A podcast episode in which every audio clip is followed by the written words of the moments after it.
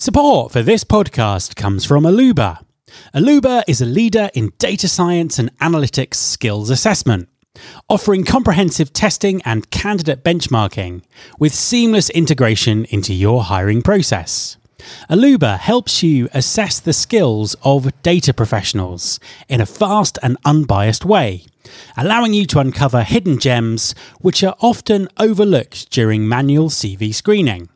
With Alooba, you can save the time and cost of filling data and analytics vacancies by providing an advanced online skills assessment and instantaneous feedback to all of your candidates.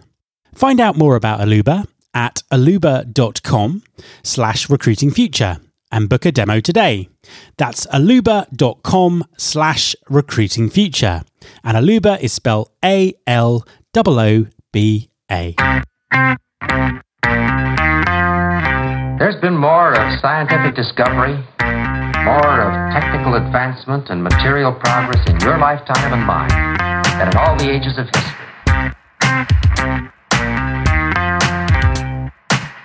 Hi there, and Happy New Year.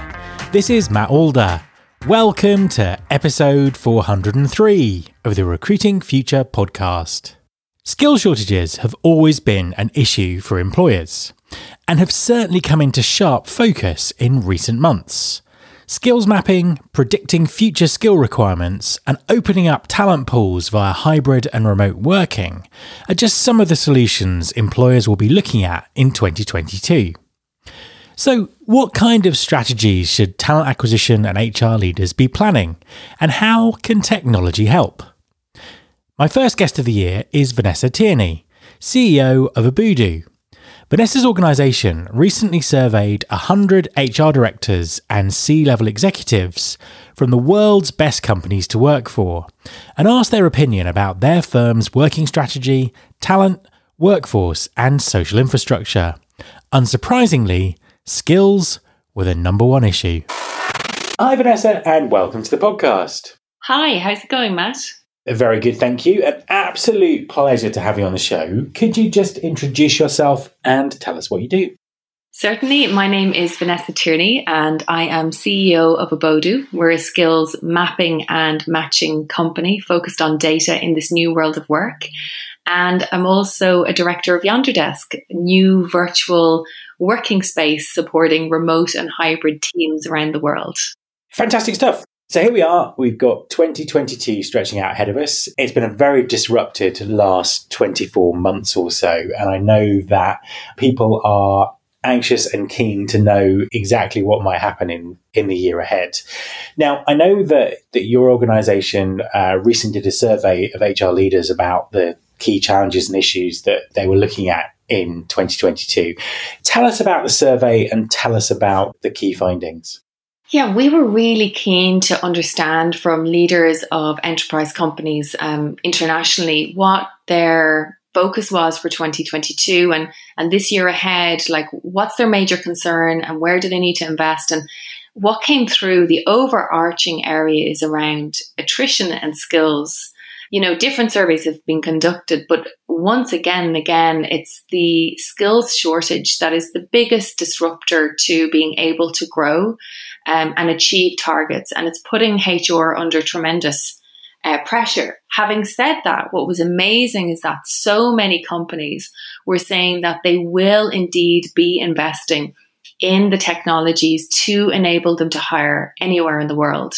So whether they're fully embracing remote or hybrid, what used to be important, which was the big corporate building and all of the gains and incentives to keep staff in the building, and looking at what was the available talent within maybe a half an hour, or one hour drive. Now companies are focused on a very different area, which is where are the skills clusters globally in the markets that are going to fit culturally to the organization? What's the social infrastructure there to support people? And what sort of work life harmony, balance, whatever term you want to give it, will their employees have? But a lot of them felt that how can you make people feel connected in a fully virtual world? Because we're all exhausted from video meetings. I'm delighted this is just audio.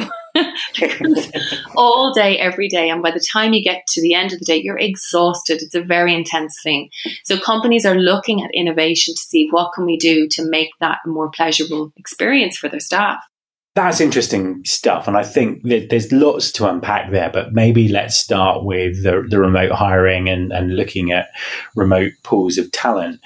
Obviously, that was something that everyone was talking about at the start of the pandemic as a as a possible upside. There was also talk that actually as people got back to the office that that would fade away, it was too difficult, it wasn't something that companies necessarily wanted to pursue. Obviously, nearly two years on, all over the world, there are still work from home mandates in, in place, and we're not quite sure how long they might continue.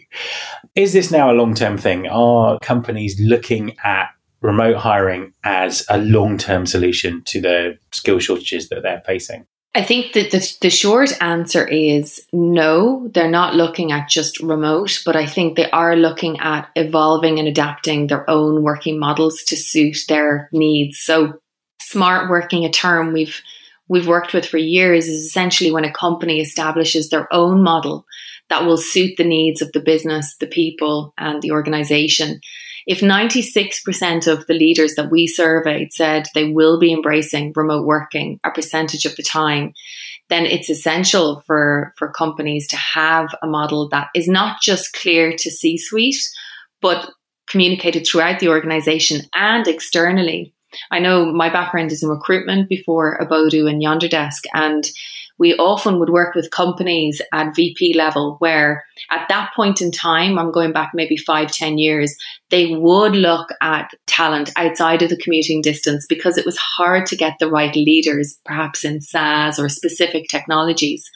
And at that time, they were very aware of the extra pool of talent they could reach. However, many times those organizations failed at the final stage to hire that person because they didn't have a policy in place that would support that individual. And the other, the other downside was that the person felt that presenteeism was still in the culture. So if they were not in the office or if the CEO was there every day, well, then there would be biased against that leader. But companies now, like we have jumped a decade in the space of a year or two. Companies have an amazing opportunity to put the structure in place now and attract incredible talent by doing so. I think that's really interesting, and I think it, it really underlines the the challenges that the companies have this year in terms of how they how they sort of permanently evolve the way that they work, particularly against this background of this skills crisis that certainly doesn't look like it's going away anytime soon. Just sort of focusing on the, the skills part of this for a second, what was really sort of clear in, in 2021 was that companies didn't actually know that much about the the skills that they had in their business or actually sometimes the skills that they needed to the skills that they needed to hire. And what's gone on has kind of really exposed that. And i think what you're saying there about presenteeism and people being able to demonstrate skills because people could see them, you know, literally physically see them, see them, see them, see them doing it, and and have a sense of what's going on, is kind of a key point here. What can organisations do to sort of better understand, better understand the skills they need to hire, and also the skills that they they already have within their workforce? Well, you know, th- this is a passion for us, and, and actually, the pandemic um, forced us to evolve our technology into this space. Um, however, you you can do this yourself. Like essentially, it's skills mapping, but it's not just hard skills mapping, it's actually mapping the soft skills as well. Like even in this survey, it's come through, for example, the big skills for this year ahead are technical, engineering, cybersecurity, software engineering. So, what a company can do is this they can assess the skills, but they can also look at the soft skills because technology is advancing and it's automating more and more. So the soft skill, the emotional intelligence of a human is becoming actually more important. But very few companies are tracking and mapping this. Furthermore, you have a hugely rich asset that perhaps you're you haven't seen it this way, but that's the candidate database. I mean, remembering from my recruitment days working with companies, a typical enterprise could have a database of 50,000 to 100,000 candidates. And these are candidates who have engaged with the HR recruitment team, but perhaps at that time they didn't fit what the company was hiring for. But if you truly look at your organization today to where it was two years ago, it has evolved a lot. Not only are you probably now embracing remote, your culture is probably adapted. And uh, another survey I read recently, leaders are now saying that in five years' time, the revenue uh, that they will make will actually come from products they haven't even built yet. So I go back to the candidate database because there's rich skills in there. And if before you were looking at people who could only work in the office, perhaps now you can embrace the diverse talent that's out there, whether it be the parent with young children, whether it be the carer or the older person who just didn't want to commute anymore, or people with mobility challenges. So I would really encourage companies to, to skills map. That's the technology we've built to do two things. One, see the assets that you have. You'll reduce your recruitment spend because you have the talent. Um, and two, you can see the gaps. And then the beauty is when you can visualize that data. I mean, and that's a point I'll bring up none of us in HR, or very few, I should say, are data analysts. So the data has to be easy to see and it needs to be visualized. And I would say for enterprise, if you're an international organization and you don't have a global map of your skills, your talent, you're missing a trick. But once you have all that technology, you can then use AI to predict the insights. Future skills, for example, in China or in Silicon Valley can now be mirrored into your database so you can see what are the gaps and where can you either one reskill or two source to get the competitive edge. So it's a, I think it's a really exciting time to skills map for enterprise. A quick message from our sponsor, Wonolo. Hi everyone, I want to tell you about Wonolo. That's W O N O L O. Wonolo stands for Work Now Locally. Wonolo enables businesses to find quality workers for on demand, seasonal, short term, and long term work. Ditch the bulky paperwork and interview process and use Wonolo to find quality workers fast and get work done even faster. With flexible workers and no platform fees, you can save on operating costs, meet demand, and maximize earnings with ease. Wonolo is available in over 100 markets including Chicago, Dallas, Atlanta, New York, and Seattle. Get workers who are ready to work and spend less time finding them with Wonolo. Go to www.wonolo.com slash pod. That's www.wonolo.com slash pod and take the stress out of finding workers. Absolutely. I mean, I couldn't agree with you more. And I've had a, a number of guests on in the last uh, few months talking about the importance of understanding the skills that you've got in your business, but also the importance of understanding how and when to reskill people because technology, for example, is changing changing so fast at the moment. The skills that enterprises need, uh, you know, are not fixed. They're, they're constantly evolving and you know, it's very, very difficult to continually hire people with the, the skills you need. You have to develop, uh, you have to develop your own teams, don't you? Yeah, well, we've started to work actually with universities because I think now in this new world of work and learning, it's really important for corporations to be working really closely with universities. And the part that we play is looking at the skills that are being developed through the current curriculum then interviewing the corporations to understand the skills they need. And hopefully they're doing the same skills mapping exercise so they can give us those future skills and feeding it in so we can actually ensure that the curriculum being developed this year ahead is going to meet the needs of industry in the next three to four years. Because there's still lots of high unemployment for young people and regional areas. You know, the European Union's focus has been on regional um, balancing this is an amazing time. And in the UK, you know, the government have been backing levelling up. This is an incredible time to back this fully and understand the skills of regions. And I know for many companies, their big fear is maybe just hiring one or two people and this scattered approach and, and how can you get people feeling connected. I have some US clients who are now being quite strategic, and what they're doing is they're working with us on our global skills mapping to see are there skills clusters in markets that they've maybe never even considered before. But not just skills clusters, is there a digital hub? So if people want to get together maybe once a week, once a month, they can. Is there 5G connectivity into that area? So there's definite consistency. And is there good social infrastructure to support them? So, you know, in terms of schools and hospitals, because if you have that, it doesn't matter where in the world it is. That's a talent pool that perhaps you haven't discovered before. Absolutely. And I think it's, uh, as I say, it will be fascinating to watch how this develops. One of the things that you you sort of hinted at earlier in the conversation was how skills mapping in this way could help companies to be more inclusive in terms of who they hire and also you know how they promote people and how they reskill people. Tell us a bit more about that. Yeah, well, I mean, eighty-six percent of leaders in the in the survey um, expressed that you know the, an inclusive talent identification process was extremely important to their firm you know, but having worked in um, HR tech and recruitment for a very long time now, the the products don't necessarily support the level of inclusivity we need now more than ever. It goes back to that idea of not just external talent, but internal talent. And that idea of not pigeonholing someone to a fixed career path. So, um, Abodoo, how we actually started was as an inclusive matching ecosystem. So, something that a company can now put in, in within their company and enable people to create a skills profile, hard skills and soft skills, but be anonymous.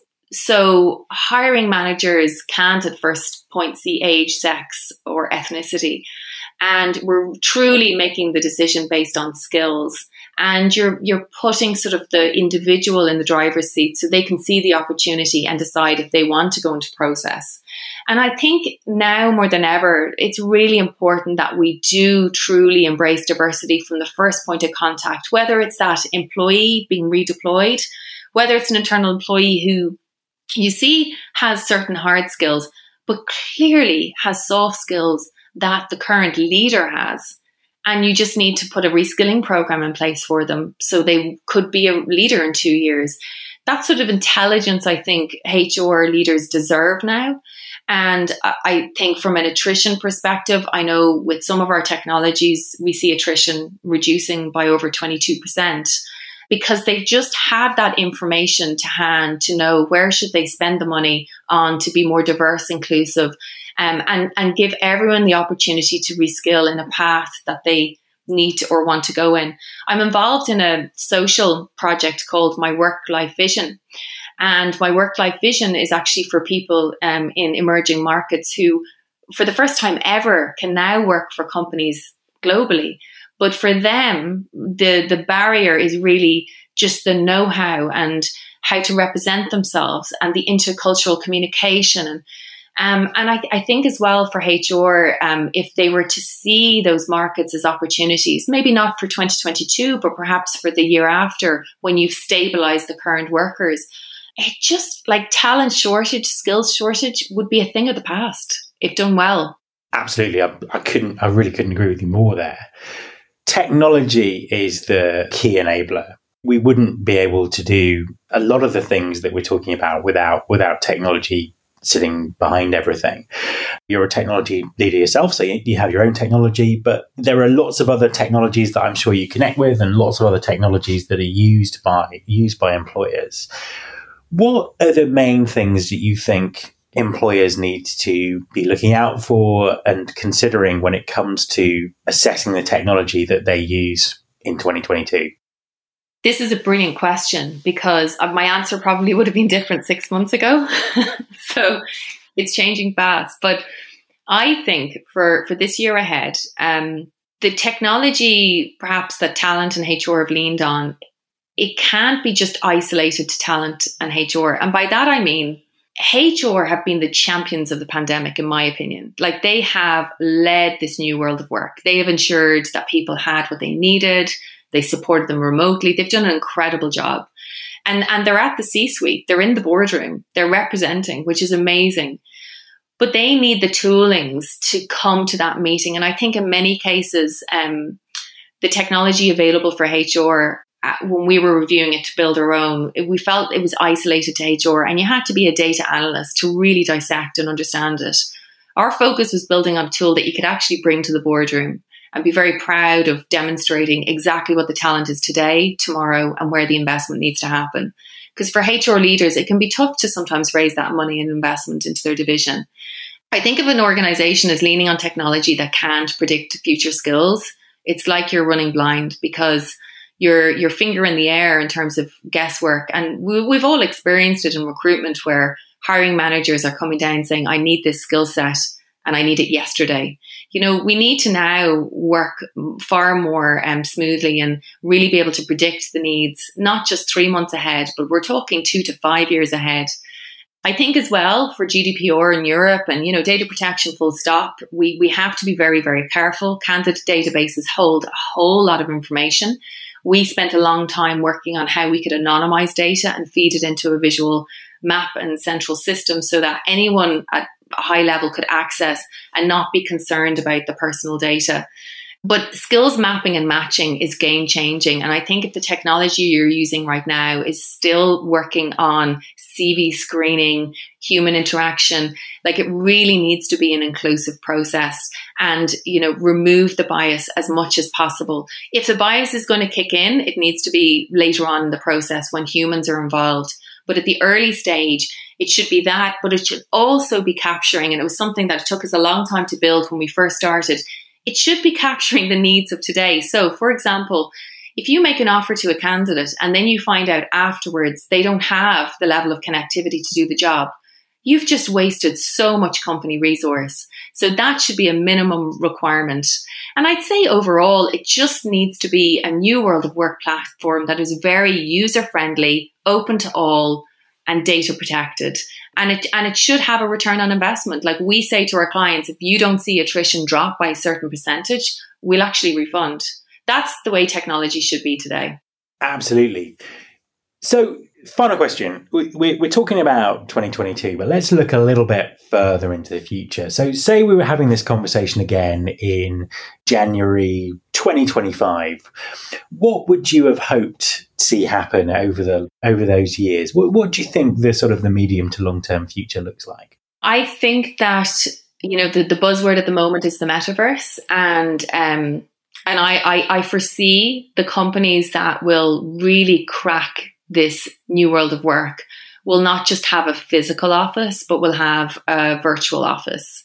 And by virtual office, I mean not necessarily headsets where you're, you know, your 3D avatars, but you have a virtual space online that replicates your physical building so that whether I'm physically in the office or I'm working from home, I have a virtual office that I go to. And the importance of that is as we start to build out teams, if you're 100% remote, everyone needs that connection. Just on video links all day, people will burn out.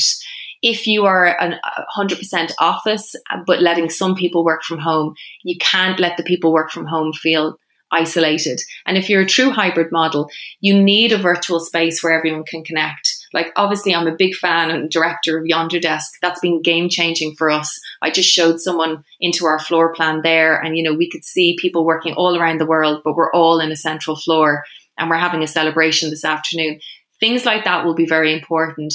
I also think that companies will actually lead on soft skills moving forward. The rest can be trained you know, this idea of we have to get people with three to four years Java experience. If you can get the right cultural fit, everything else can be trained very fast.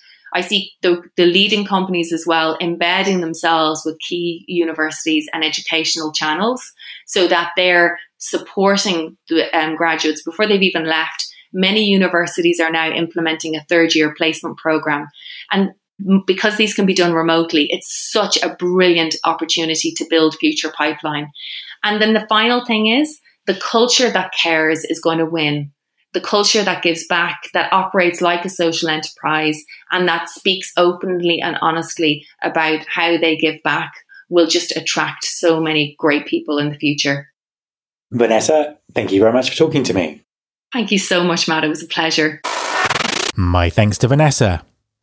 You can subscribe to this podcast in Apple Podcasts, on Spotify, or via your podcasting app of choice. Please also follow the show on Instagram. You can find us by searching for Recruiting Future. You can search all the past episodes at recruitingfuture.com. On that site, you can also subscribe to the mailing list to get the inside track about everything that's coming up on the show. Thanks very much for listening. I'll be back next time, and I hope you'll join me.